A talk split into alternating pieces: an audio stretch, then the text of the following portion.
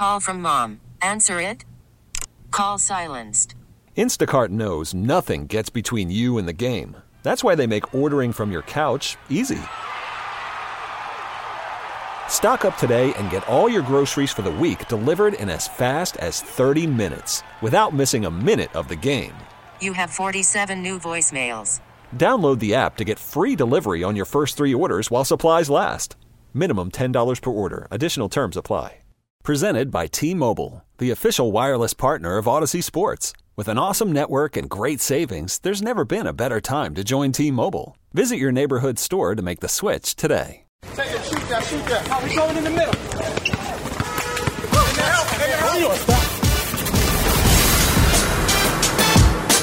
Welcome to City Game, your Brooklyn Nets podcast on WFAN and radio.com. Here's your host, Steve Lichtenstein.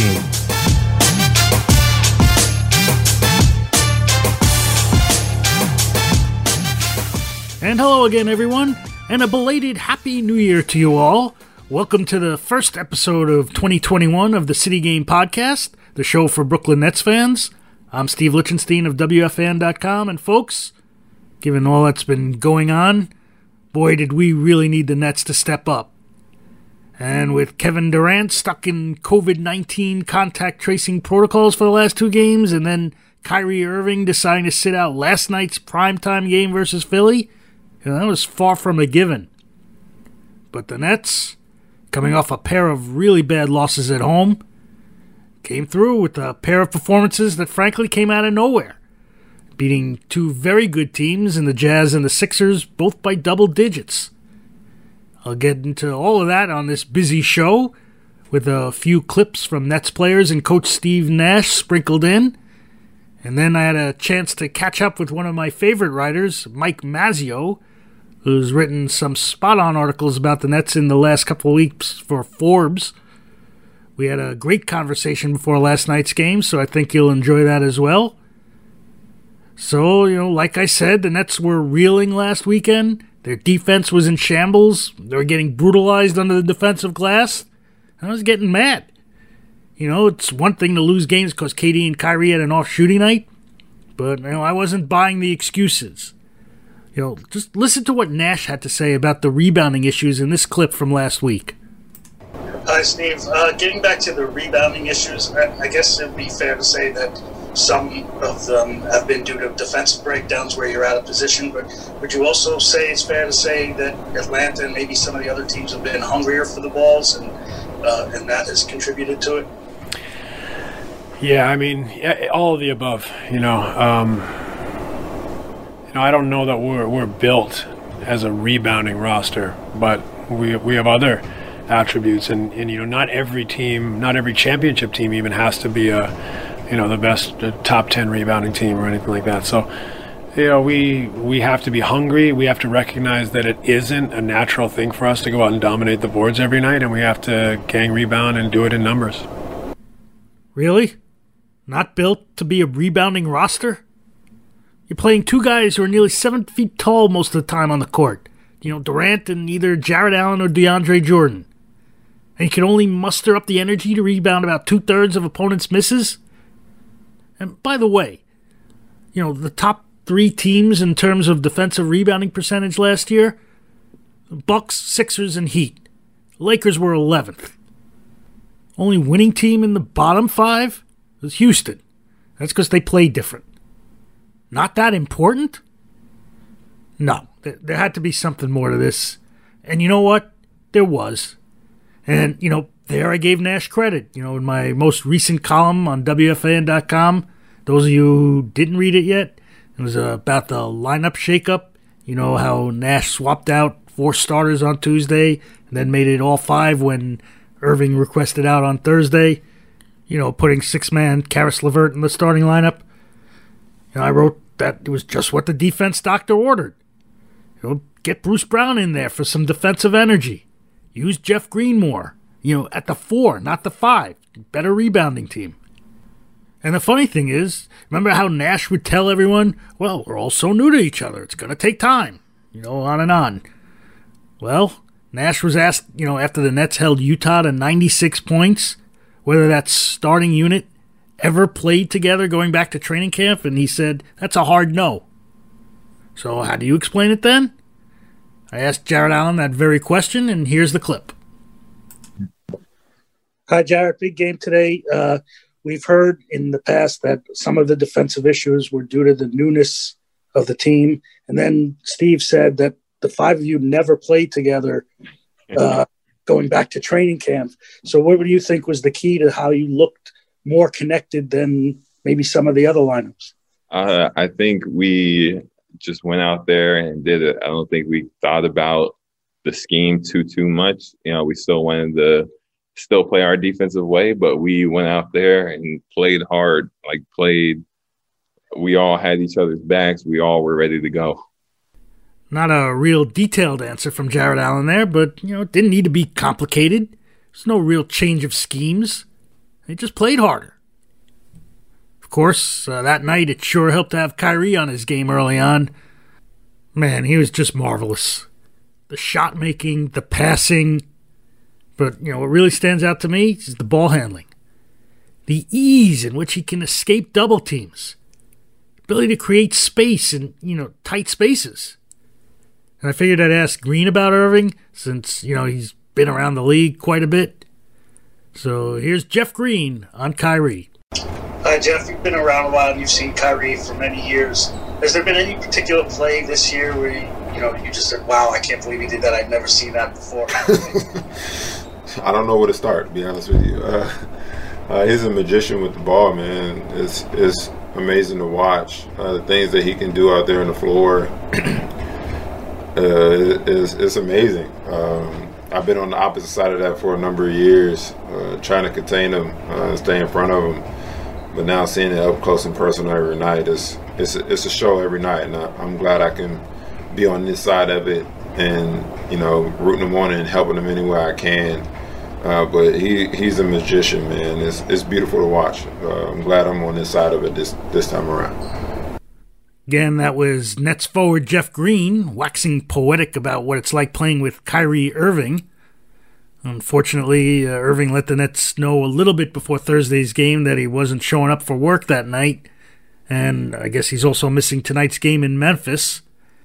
And as I'm recording this, there's all kinds of scuttlebutt about his quote personal reasons, and since I don't really know, I'm not going to speculate.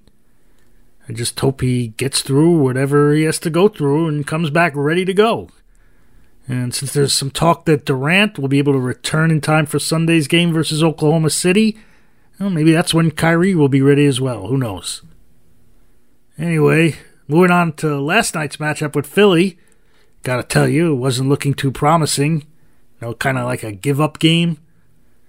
Again, gotta give Nash credit. Went to that same lineup that got off to a rip roaring start against Utah. and They did it again through defense and energy plays. You know, screaming about Nash letting the Nets play through some of the lulls without calling a timeout. But, you know, somehow they managed to withstand every Sixers run, and they took the lead for good in the second quarter and held on. Now, for those of you who are quick with the Sixers were on a back to back excuse, the that's were playing without KD and Kyrie. Come on, I mean, LeVert was the only shot creator remaining in the Nets lineup It was like a return of the bubble nets. Lots of TLC and Chris Chiozza. But, thankfully, there was also a lot of Joe Harris. Wow, I mean, every time the Nets needed a big shot, you know, he delivered. 28 points, 6 for 9 from 3. Just his second game coming off the bench after something like 169 straight starts. Folks, you know, he's up to 53.7% shooting from deep on the season, third best in the league. I don't know, I continue to be amazed by how much he's grown over the years. Think about how overwhelmed he was in that playoff series versus Philly two years ago.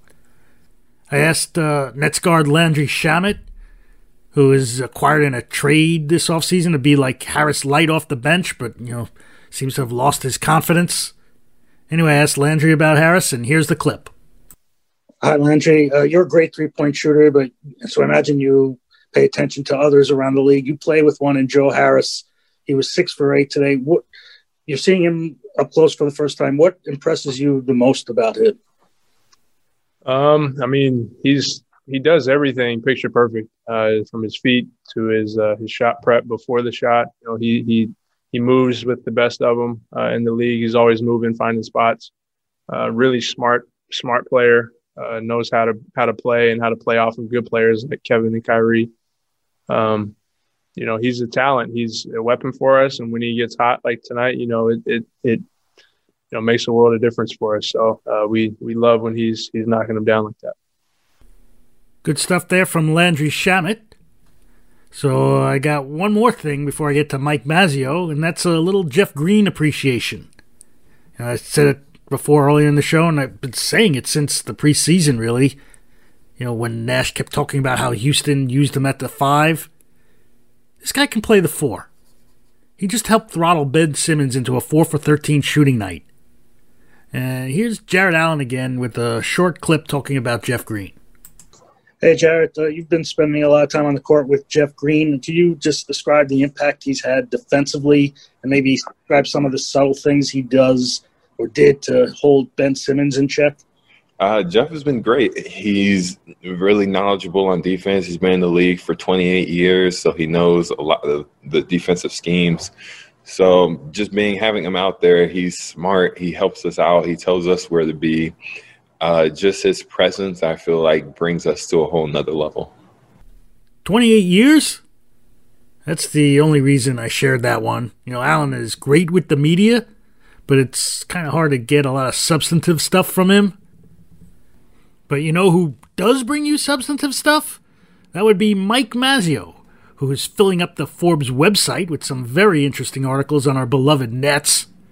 Mike was gracious enough to talk to me before last night's game, so a little disclaimer here. Some of my takes didn't age too well. Anyway, here's my conversation with Mike Mazzeo.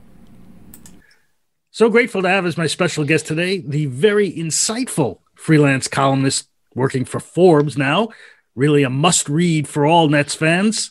Some with whom I go way back to that first season in Brooklyn. Mike Mazzeo is on the line. Thanks, Mike giving me some time today, especially in these trying times. Steve, my pleasure, man. Uh, always happy to do this, and uh, thanks a lot for having me.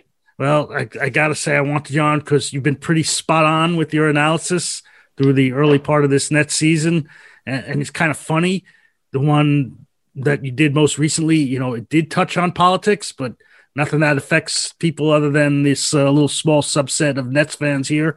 And of course, I'm talking about the internal politics that led to DeAndre starting DeAndre Jordan starting over Jarrett Allen at center. And you know, I don't think you'll find a Nets fan who disagrees with your take that you know Allen deserves to start on merit. But I want to ask if you also agreed that Allen does struggle against you know the bully ball centers. We're recording this before the Philadelphia game, so in the unlikely event that Allen eviscerates Joel Embiid, you know, like he did Rudy Gobert the other day, you know, go ahead, call me an idiot, but otherwise, like, persuade me that I'm wrong, that this should be like a matchup thing going forward. No, I mean, I think that's that's completely fair. I mean, look, in my column, I probably could have said that. You know, I was actually thinking about that. Oh, should I add this line? You know, that you know, in the case of of playing a Joel Embiid, a, a big guy, you know, if Jarrett can't hang with him, you know, DeAndre is obviously a nice um, other option to have. But I but I just feel like you know, uh, Jarrett Allen has been the best center on the team for a long time. And, and I, I, remember going back to last season and Kenny Atkinson really struggling um, with that decision. I, I, think there was a game early in the season. I don't remember exactly when it was, but I remember, you know, Nets coaches have this thing where they don't want to reveal their lineup for whatever reason, as if that hmm. matters. You know what I mean? It, it probably doesn't matter, but uh, you know, don't you Kenny, know that? Don't you know that Bruce Brown changed everything? You know that surprise, right? Right. Right. You know, know the Jordan, the, the Jordan, yeah, Phil Jackson's Bulls, you know, they would never give their lineup out before the game. You know, they, they are, uh, you know, Steve Kerr's Warriors, whoever, you know, all these dynasty teams are just like, uh, roll the ball out. We're going to play our best guys and try and beat us. And you probably can't. But anyway, that's, that's, that's beside the point. Uh, just, just going back to the Kenny thing. I mean, you know, he, he took a while, you know, he doesn't give out his lineup. Then you see, up oh, Jarrett Allen's in, in there, you know, and, and, and that's the way that he decided to do it. Probably knowing, you know, I'm going to get some pushback, right? I mean, you know, the whole thing was DeAndre Jordan signed with the Nets, you know, to play with his friends, Kyrie Irving and Kevin Durant. Kind of came as a package deal.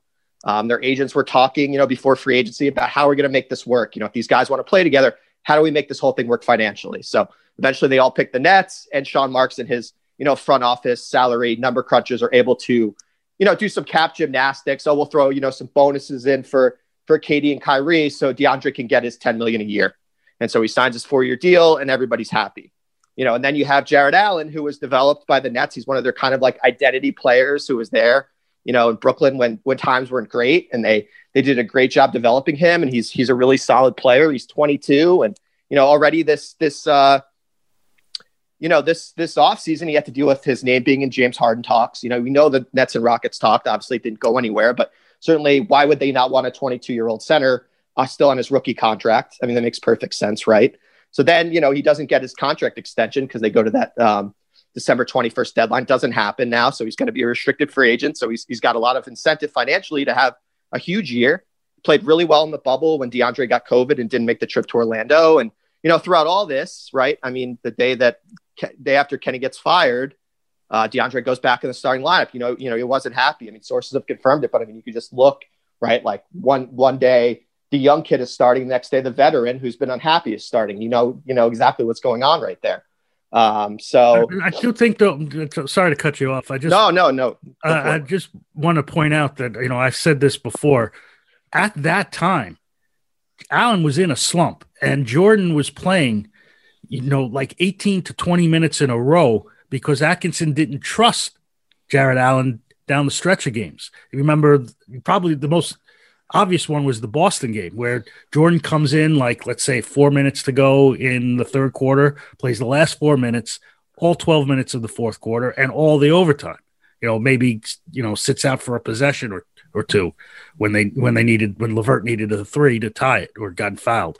Anyway, the point is is that Allen what did not have earned the job on merit at the end of last season before the hiatus.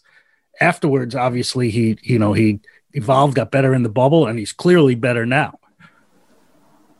Right. Okay. Well, whatever. You know, that's like nitpicking. Great. Uh, you know, okay. I, I don't know every exact minute breakdown, this, that, the other.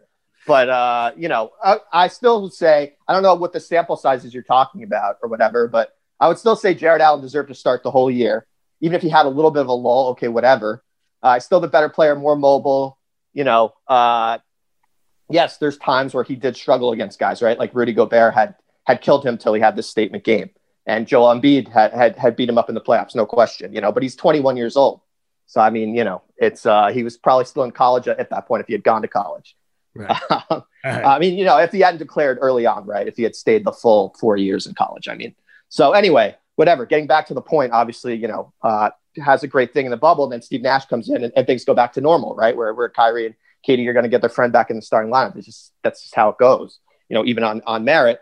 And then you know, Deand- uh, DeAndre's minutes eventually get cut, right? I think he played like 15 minutes on Sunday, and then got four fouls in four minutes Tuesday. So yeah, I mean, DeAndre could come back against those guys, like you're saying, but ultimately, like the majority of the time, you, you know, Jarrett Allen should just start. I mean, he and Kyrie have a really nice thing in the pick and roll going, and um, you know, he's he's blocking Rudy Gobert shots. And I mean, Rudy Gobert killed him last year. I mean, he dominated him. I think Jarrett had like eight points and two rebounds. All of a sudden, he's got he's got 19 and 18 in, in three quarters. And you know, and you're just saying, wow, this kid's really good. You know, he just went about his business. He put his head down through all this stuff. James Harden, the contract, everything. You know, he's never going to complain on a team full of guys who have big egos. Understandably, he's the guy that's going to be quiet, play video games, and then go out there and and block shots and be willing to take on anybody at the rim. You know, which is which is so impressive. Do the little things, uh, and uh, you know, is a really nice fit for them. And then we'll see, obviously, what happens whether they whether they go back any any quote unquote third star they're they're going to try to acquire. He's going to be the piece that that all these teams want at 22. Again, you know, being able to probably sign him long term or flip him. You know, um, he'd be a, an asset, a prime asset any team would want, or you know, a, a, guy that's a building block that the Nets can keep. Yeah, all right, I'll, I'll move on. I mean, because we agree more often than not, and and I was so glad to see that now I'm no longer the only person, you know, who had voiced concerns about Steve Nash learning this job on the fly. Uh, your previous article, uh, you know, we both kind of had the same idea, you know, before you know after that loss to Washington on Sunday, And the thing is, you wrote your article right after, and I was stuck covering the lousy Jets and figured I could wait till after the Utah game. I mean, what could possibly change, right? And of course, as you know, I had to do a nifty pivot. You know, did that particular game change anything in your mind? Yeah, I mean, like, you know, it was the the thing that was just the strangest part about the whole thing was the the defensive breakdowns and Kyrie calling a timeout. Be like, like, dude, we need to turn things around here. You know, Steve likes to play through. He usually likes to pocket his timeouts. He actually called the timeout, I think, in the second quarter against Utah. I think Utah was on like a 7 0 run. He called the timeout and it swung the momentum. I was like, great. You know, this is good. This is like growth. You know, either you're trying to do something no one's, no coach has ever pulled off. You know what I mean? Because coaches don't do that. They don't let their teams play through. I get it. Chuck Daly on the before. dream team, right? Chuck right, Daly yeah, right. That's and that's fine. You know, that's the dream team, right? The Nets aren't the dream team. No offense. I mean, they're a good team, but whatever. So you know, that was that was growth, right? Like changing his starting lineup up, uh, regardless of if he revealed it five minutes before, 30 minutes before, like the group worked really well. Like Bruce Brown, who I thought even when the Nets got him was going to start, you know, they didn't play him. They, they obviously thought he was an, a huge offensive liability. Here he is kind of taking some ball handling duties away from Kyrie, driving to the rim. Yeah, he doesn't have a shot, but like he's a big bodied guy. He can he can D up a Donovan Mitchell. So that was, you know, a really good move. Again, putting Jarrett in there. He has the, probably the best game of his career. So yeah, like Steve was able to make the adjustments that you thought, you know, I mean, how long is he going to ride this out? You know, he's dealing with, uh, you know, KD going down with COVID um, for a week and then Spencer, unfortunately, being out for this season. So, like, there's a lot of things that are hitting him. And then Kyrie says, you know, we need a timeout here. Like, how can we keep, how can I keep getting bullied inside? As one scout told me, like, this is, Kyrie must be thinking to himself, this is BS.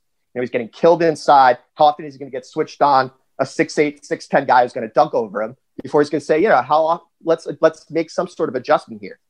Um, we can't continue to let this happen. So, you know, defensively was always going to be the key. I mean, I know he has Jacque Vaughn as his defensive coordinator, but Steve's going to take the hit because his team is built to win the title in the next two or three years. If they don't, it's a failure. And here he is coming in. You know, you hope he's the next Steve Kerr. Uh, but what if not, not, the next you know? Jason Kidd, right? Uh, well, whatever. Jason, I think you could argue, did a really nice job after everything that happened early on. They were what 34 and 17, and then they they played the Heat down to the wire and probably could have won like two or three of those games. You know, again, yeah, to your point, maybe if, if Jason's not a rookie, he makes those adjustments in those games. It didn't happen, but Jason did a nice job after after all the early turmoil, and, and you know had the team playing with an identity and the proper lineup with Livingston and and Garnett and and, and Pierce, you know, in the front court. But he did a really nice job. does job. he make that switch if Brook Lopez doesn't get hurt? I don't know, but a lot of teams, you know what I mean? Like Steve's making these lineup changes now because Spencer got hurt. So who knows? You know, who knows how that goes? You just you just play the hand you're dealt. You know what I mean? Like who knows what happens? We we don't know if if he would have done that if Brook was you know healthy, but Brook got hurt, just like Spencer got hurt. You know, so maybe the Nets somehow, and I'm not saying they will, they somehow benefit because Steve kind of finds a combination that works that he would have never found if Spencer was healthy. you know, again, what is that? Is that make sense? I don't know, but. Mm you know, anyway, the point is Steve did a really nice job, obviously, of making those adjustments in this game. You know, he he uh, you know, I obviously didn't expect. I don't think anybody did that he would he would kind of flip the whole lineup. It, and whether you know this continues to work going forward, who knows? You know, but hopefully, just get Kevin Durant back next week, and then you know you have two superstars, and you kind of just figure out your other three pieces, and you know you go to war with it because the whole point was getting these impact guys that could take that last shot and, and dominate in the fourth quarter now they have those guys, right? So it's all on Steve to make it work, and you're going to be dealing with injuries and, and whatever else, you know, and, and you got to kind of figure it out. And, you know, if they don't win a title in the next two to three years, it's, it's a bust. So, you know, it's, it's, it's really all on him. He's got good assistants around him, but, you know, he, at the end of the day, the buck's going to stop with him if in fact they don't get it done. Talking with uh, Mike Mazzeo, freelance writer who's been on fire at Forbes lately. Uh, so, Mike, let's get to the most juicy piece, the one where you chronicled how the Nets ended up with Sean Marks as the general manager. You know, it was about five years ago. So, folks, if you yeah, haven't already, five, right? I think it's five years ago, three days actually. Yeah. So, folks, if you haven't already, you should go all online after this podcast and check it out. So anyway, was this something that took you a while to research, or do you have already have bits and pieces in your back pocket from those days? And right. Well, oh, sorry. No, the other I, the other question is, well, I don't want you to give the whole story away. I want people to go click on it for you. Uh, just give the folks a nugget in the story that you think you know is still underreported or maybe underappreciated? Well, I would say this: like you know, I covered the Nets for six years at ESPN.com, um, and you know, went through all the the KG Pierce stuff, and you know, then I, as it was winding down, obviously they they were going into rebuild, and uh, so the final thing I covered really was that was that GM search, and a lot of the stuff that I got, we kind of knew. You know what I mean? Like the Calipari meeting, we sort of knew. A lot of people were saying this happened. You know what I mean? And and at the time, it was firmly denied. We didn't go with it, obviously, but you know, to learn that it did in fact happen, um, you know, and that only like Dmitry Razumov, Mikhail Prokhorov, and, and um, Brett Yormark, who wanted Cal, you know, as he said, uh, according to sources in that meeting, you know, he's the only one that can save us at the time, right? But Cal wanted 10 years, 120 million in the dual role. And, you know, Prokhorov didn't want to do that. He wanted separate people. Obviously, that became Sean and Kenny. Um, you know, that was something that, again, like a lot of these pieces sort of knew or just didn't have the time to report because I was, you know, I was, I eventually got put on the Toronto Raptors and they went to the Eastern Conference Finals. So a lot of things I couldn't really follow up on because I was almost, almost covering a new team. Um, so, you know, it was cool to put the pieces together because that was a really big that was the only thing I was covering with that team at the time. It was like, I don't think I ever talked to Tony Brown because the team was, I don't want to say they were just worthless because that's that's the wrong word to use, but you know what I mean? Like in the grand scheme of things, big picture terrible. wise, they were terrible, right? So you knew like, what am I chasing here? I'm chasing the guy that's got to turn this around. And it's probably going to take them 10 years because they don't have any draft assets. And they're going to, you know, if they get a draft pick, they're going to be picking late because Boston's got, you know, Jayson Tatum and, and Jaylen Brown, and, and who do the Nets have? You know what I mean? They got nothing. They got to try to build around Thad and Brooks. So yeah, I mean, a lot of that stuff, you know, was was just it was just fascinating, like the factions that went into it, right? Um, you know that that one person wanted, uh, you know, Dimitri wanted Bryan Colangelo, and Irina Pavlova and Sergei Kushchenko really liked Sean Marks. You know, and Mikhail Prokhorov was kind of silent throughout the whole thing. So they they had to piece that together, right? Like Brett Yormark's hmm. off, you know, a couple of them in the search committee are having that secret meeting with Cal. You know, and who knows? Maybe that goes well, and that's who they hire, and who knows where they are. So, you know, and, and even down to the the, the All Star weekend right before they hired Sean, you know, Dimitri really liked Bryan Colangelo and met with him in Toronto because that's where Colangelo lived. You know, and then by the end of it, Bob Myers and, and RC Buford and several other executives were able to kind of convince Dimitri to say, you know, this is really the guy you should hire make sure you give him total control because you guys have, have messed that up, right? You guys have kind of interfered with your executives before um, and been short sighted in your vision or really didn't have a vision. So if you pick this guy and give him exactly what he wants, you know, he can be the guy that turns it around for you. And so, you know, it was, it was obviously, like I said, it was interesting to put all the pieces together. I don't mind, you know, disclosing a bunch of the stories, whatever, but, you know, check it out. Like I said, there's, there's a lot of, yeah. I guess interesting details that have never been reported, maybe. Then obviously the deal almost falls apart at the end. Yeah, I just so, wanted yeah. to get a clarification on that part. You know, when Prokhorov did his who's he routine, uh, you know, and people thought, uh oh, he there's something's going on. Do you think that was a negotiating ploy? Because you also mentioned that they really lowballed him, or do you think that Prokhorov was just out of the loop? No, I'm sure he was in the loop, and maybe, like you said, maybe he did know at the time, but you know, the fact that they had gotten the right guy, right, had done all this, had spent 90 million in luxury taxes, you know, NBA record a couple seasons before. And here they are like lowballing everybody. I mean, at the time they paid Kenny, I think he was the lowest paid coach in the league. Um, and obviously didn't have the experience necessarily to merit more, but just the idea of them, you know, paying Sean basically what he was making in San Antonio as RC Buford's number two, or trying to, and then saying, well, you know, how, how is that going to work? That's he's he's getting a promotion and job, but he's not getting a promotion and money. Like, doesn't make any sense, right? So they basically had to like double his salary from like you know a little over one to a little over two, I think, to get to four years, nine million ish. You know, and and it was like I said, you know, you go through that whole search process, right? You narrow it down from like whatever it was, like over a dozen candidates, bring in like seven or eight people to formal interviews. Um, and then you figure out who your guy is. And then all of a sudden, you know, if they had lost him, it was going to probably be Colangelo and we know what happened with Colangelo, unfortunately, with the with the with the burner account in Philly. Like, yeah, and you have to get his wife. Know, his wife was part of the package, right? Right. Like, had had this like Sam Hinkie gave him the world. Basically, it was like here's two like superstar level players, and then a bunch of cap space. You know, and then he kind of had to spend it on like Jerryd Bayless or whatever they spent it on. It was a mess, mm-hmm. right? So then, like at the end of it all, uh, you know, then he he loses his job. Elton Brand comes in finally you know, now Daryl Morey's got these these two stars, and and you know, obviously has done a nice job, at least in the early going, of surrounding them with shooting. They have best record in the East, but yeah, it's interesting to think like what would have happened if, if they had lost Sean after all that stuff. But uh, yeah, it was it was it was really like you said, Steve. It was really cool to just kind of put the pieces together of everything, and uh, I really you know I really enjoyed the story. It was it was nice to uh, to do like a longer form investigative piece like that. It was a great read, Mike. I got a couple of more for you if you don't mind. Yeah, of course. So you know, Marks obviously scored a coup, no pun intended. You know, when he got KD and Kyrie, you know, last off season. But you know, I think even he acknowledges that the job isn't finished yet.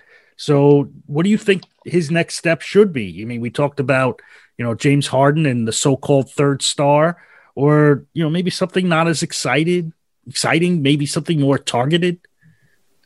Right. Like when I wrote that piece about defense, I think that was the one before. Like I think I wrote run about Kevin Durant, you know, the Steve Nash one, whatever. Like I said, what is this team like lacking? And I think they probably know is like they don't have, you know, size, toughness. They obviously added to that in their starting lineup with the Jazz. So we'll kind of see how those players, if they keep them in, like a Bruce Brown, who's a bigger, thicker guy, um, you know, is he going to continue playing? Is he going to continue kind of trying to defend those those really big wing guys? Um, that's going to be interesting. But you know, I thought everyone's talking about James Harden, obviously, and the idea of it is still interesting. Certainly, the idea of having like three guys that can score 50 on any, any given night is, is really intriguing. And I think Spencer's absence kind of changes the equation, perhaps, with that. Um, but you know, w- what's the one player like they could use? And I was saying, like, you know, uh, G- PJ Tucker went to Texas like Kevin Durant. Kevin Durant called him the best one-on-one defender in the NBA not saying the Rockets are like going to trade him or whatever, and he might have to come in a, in a James Harden package if that was a thing. Um, but you know, he's kind of like a guy like they could switch with. You know, doesn't need the ball. You know, uh, could shoot the corner three. Like that's the kind of guy they need. I'm not sure if there's another. You know, is there another player like that, a lesser version, or do they need a you know a bigger four where they can play Kevin Durant at three because they don't want him to get you know take that brutal pounding inside if he's playing a guy like John Collins who's going to back him in. Um, you know, that's that's possible. But yeah, like that that that player that has the intangibles like PJ Tucker where can bring leadership and defense, you know, and, and, sort of camp out in the corner on offense and let, you know, Kyrie and Kevin operate with with optimal spacing. Um, you know, that that player could be somebody that they, you know, or that art, arch, you know, archetype of, of player um, could be something that they're interested in. But then, yeah, I mean, I mean, certainly you could see Sean saying, you know what, let's just go for it. You know, let's let's try to re-engage Houston with you know the LeVert, uh, Allen, Dinwiddie picks, you know, kind of package. Um, I could certainly see him going down that avenue too, because again, they have you know two or three years to win this thing with those guys having player options. You never know, right? It could end up like the Clippers, where it's you know they did sign Paul George, but you know they had a, a second round flame out, and now all of a sudden, uh, you know Kawhi Leonard is going to be a you know, potentially be a free agent, opt out or whatever. Maybe he'll stay because he's from LA, but you know, you never know, right? So you know, this year is is really super important when it comes to that, and they're going to have to make a decision on Jared. You know, where they want to pay him or they want to trade him, and then they got to make a decision on on you know Spencer. Do they do they give up the asset? You know, going knowing that he's obviously rehabbing, but they you know he could come back next year and maybe he'll opt in. So those are the two guys that really Jared and Spencer are the ones that you know you kind of wonder like what's what's going to happen with them. Um, but you know, Sean's got he's got options, and you know he's going to need, like you said, Steve, he's going to need you know a Taurean Prince to step up and play well, or a Landry Shamet to find his shot and his confidence. Um, because as, as great as, as Kevin and, and Kyrie have been, you know, you need those other supporting cast players to step up. So, you know, we'll see. He's got avenues, and uh, it should be fascinating to see what he what he decides to do because they do have some holes. Yeah, we agree. And you know, get gets me into this last one because you know this we, it's going to be a strange year. You know, the virus, you know, wrecking havoc on player availability, condensed schedule, you know, increasing the risk of injuries. So you got to load manage. And, you know, there's the lack of fans kind of negates home court advantage.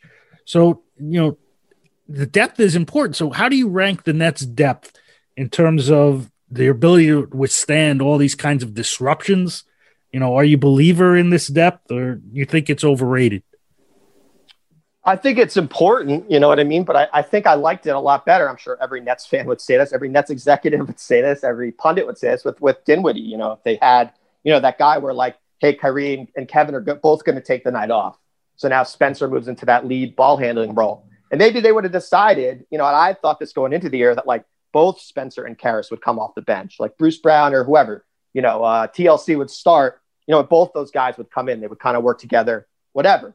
So like losing that piece, a guy who can score 20, and you know, if Kyrie goes down, I mean, that was the thought going into the year was like Kyrie's injury prone. So if he misses 20 to 30 games, boom, they can just put Spencer right in, plug and play Spencer with with uh, you know Kevin Durant in the first unit, and then keep Caris LeVert coming off the bench.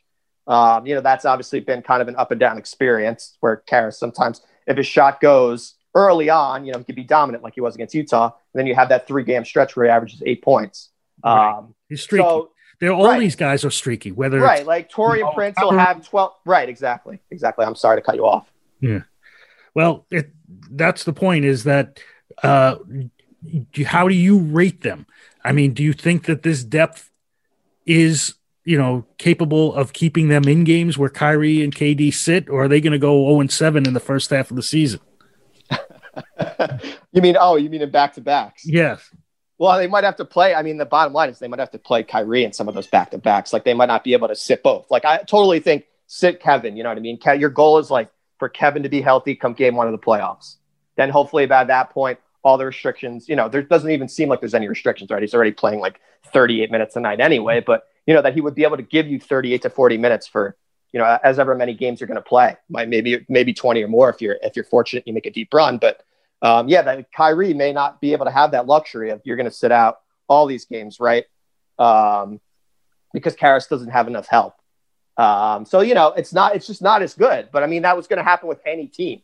I mean, you take right. off you take off a great role player on, you know, you take like Kuzma away from the Lakers or whoever, whoever, Marcus Morris away from the Clippers or whoever, like some guy, you know, that's Montrezl Harrell away from the Lakers, some guy who's like phenomenal who could win the sixth man of the year or start like Dinwiddie could do both. I mean, that's gonna that's gonna hurt your depth. I mean, how many got how many teams are to be able to deal with withstanding, you know, losing a 20 point per game guy? The Nets have to do that. Fortunately, they have three other guys that are capable of carrying the load um, at least, you know, if not like a Shamet steps up and scores 20 once in a while or whatever. So, yeah, I mean, their depth's going to take a huge hit without Spencer. That's just the bottom line, regardless of if he was struggling, you know, kind of acclimate himself into the starting lineup. They're, they probably do need a piece or two still.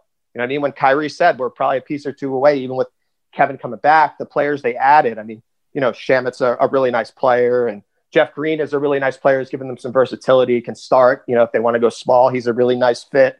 Um, but, you know, they still, I don't know, you know, did he, did he when he said that piece or two away thing? Did he mean like you know like a real impact guy like a, a James Harden or a Bradley Beal or whoever you know whatever that that third guy is that that really impact max deal guy or did he mean you know around the, the fringes of the PJ Tuckers or whoever they want to get you know really nice impact role guys um, so I do think they need something at some point you know what I mean but because they're going you know all in for this thing I, I would expect to do something you know like I said I mean I don't right now they might just want to see it out. Maybe somebody does emerge and they're like they feel a lot better about things. I mean, like Luwawu-Cabarrot. You know, last year you're like, why are they playing this guy so much when Kenny's putting him in all the time, and then you see him and he's defending the other team's best player. He's fitting in nicely in the starting uh, lineup. And, let's not you know, go there. Uh, a, key piece making. I think. I'm not a TLC guy. I'm sorry. I'm just, but I, I on your general point, I do agree that uh, you know that they have a lot of pieces. It's just a question of whether or not they need more uh, guys who can score, who can, well, I won't say score, but who can facilitate offense, like a Jordan Clarkson. All right, whoa, whoa, whoa. I, yeah, go ahead. That's fine. I need to know what your what the problem is with TLC quickly.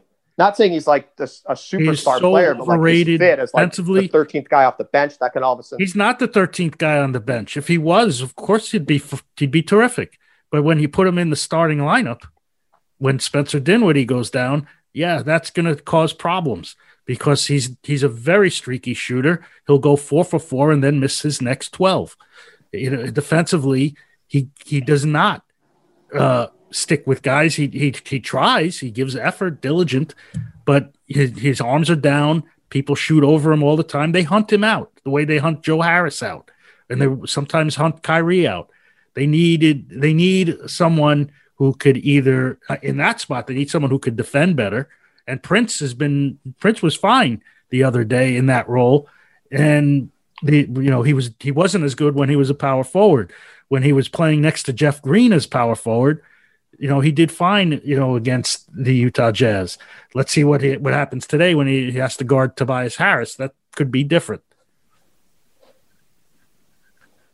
I uh, that's that's all fair, very fair. I should have been asking you because you were pat, you were fired up about this. I just think, yeah, that's it's fine. You're going to lose Spencer Dinwiddie. But you know what, Mike? You're going to whoever you replace him with. We, we we agree more often than not. You gave me great stuff today. Um, I, really missed our pregame chats at Barclays Center. So you know, I, I I I appreciate you coming on with me today, and you know, best of luck. You know, getting your insights out there. Uh, you know, you know, I'll be clicking on them right now. Do a great job at Forbes, and I, I recommend everyone go on and click on his uh, last three articles in particular. But you could probably go back further. Mike, thank you very much. Steve, my pleasure. Thanks so much. So thank you again to Mike Mazzeo of Forbes. And I guess before I sign off, I should probably explain one of the topics we discussed a little bit further. And no, it's not TLC. I mean, every time the guy makes a shot, I hear about it. You know, Mike DM'd me during last night's game. Folks, he went three for eight, two for seven from three. My lord, you'd think he was lighting it up like Joe Harris. Yes, you know, he made a couple of nice plays, including some on the defensive end. But did you notice how many buckets he surrendered going under screens for guys like Tyrese Maxey and Shake Milton? I don't have the tracking stats yet on NBA.com, but, you know, as I wrote in that WFAN.com article, in the games through last week, when he was the closest defender, his man was shooting 50% from the field and from behind the arc. So thanks, Mike, for getting me all riled up about TLC again. Anyway, what I really wanted to talk about was this whole Allen Jordan situation and what Mike wrote is true, at least as far as I know. You know, how KD and Kyrie lobbied for Jordan to start and that kind of contributed to Kenny Atkinson getting fired. But, you know, like I said to Mike, they weren't really wrong about it last year. It wasn't until the bubble that Allen really came on. And I've talked before how there was a long stretch where Atkinson used to have to play Jordan like 20 minutes in a row to finish games because he couldn't trust Allen. But, you know, I get that's clearly different now. And it's not even close. You know, if Allen could play this well consistently, you know, Jordan can't be on the court more than 15 minutes a game, and that includes against guys like Embiid. I mean, Allen held his own. So who knows how that'll play with the politics between Nash and Jordan's buddies, but we'll all be watching. So yeah, I mentioned politics on the show, but nothing you listeners couldn't handle. So thanks for tuning in on radio.com, Stitcher, or whatever platform you're using. And thanks again to special guest Mike Mazzeo of Forbes for his contribution. I should be back next week, either before or after the big rivalry game with the Knicks. Who knows? Maybe I'll give my old co host John Schmeelk a call, do a City Game bank shot crossover. I'll keep you guys posted on my Twitter account. So until next time, I'm Steve Lichtenstein of WFAN.com saying thank you for listening to the City Game Podcast.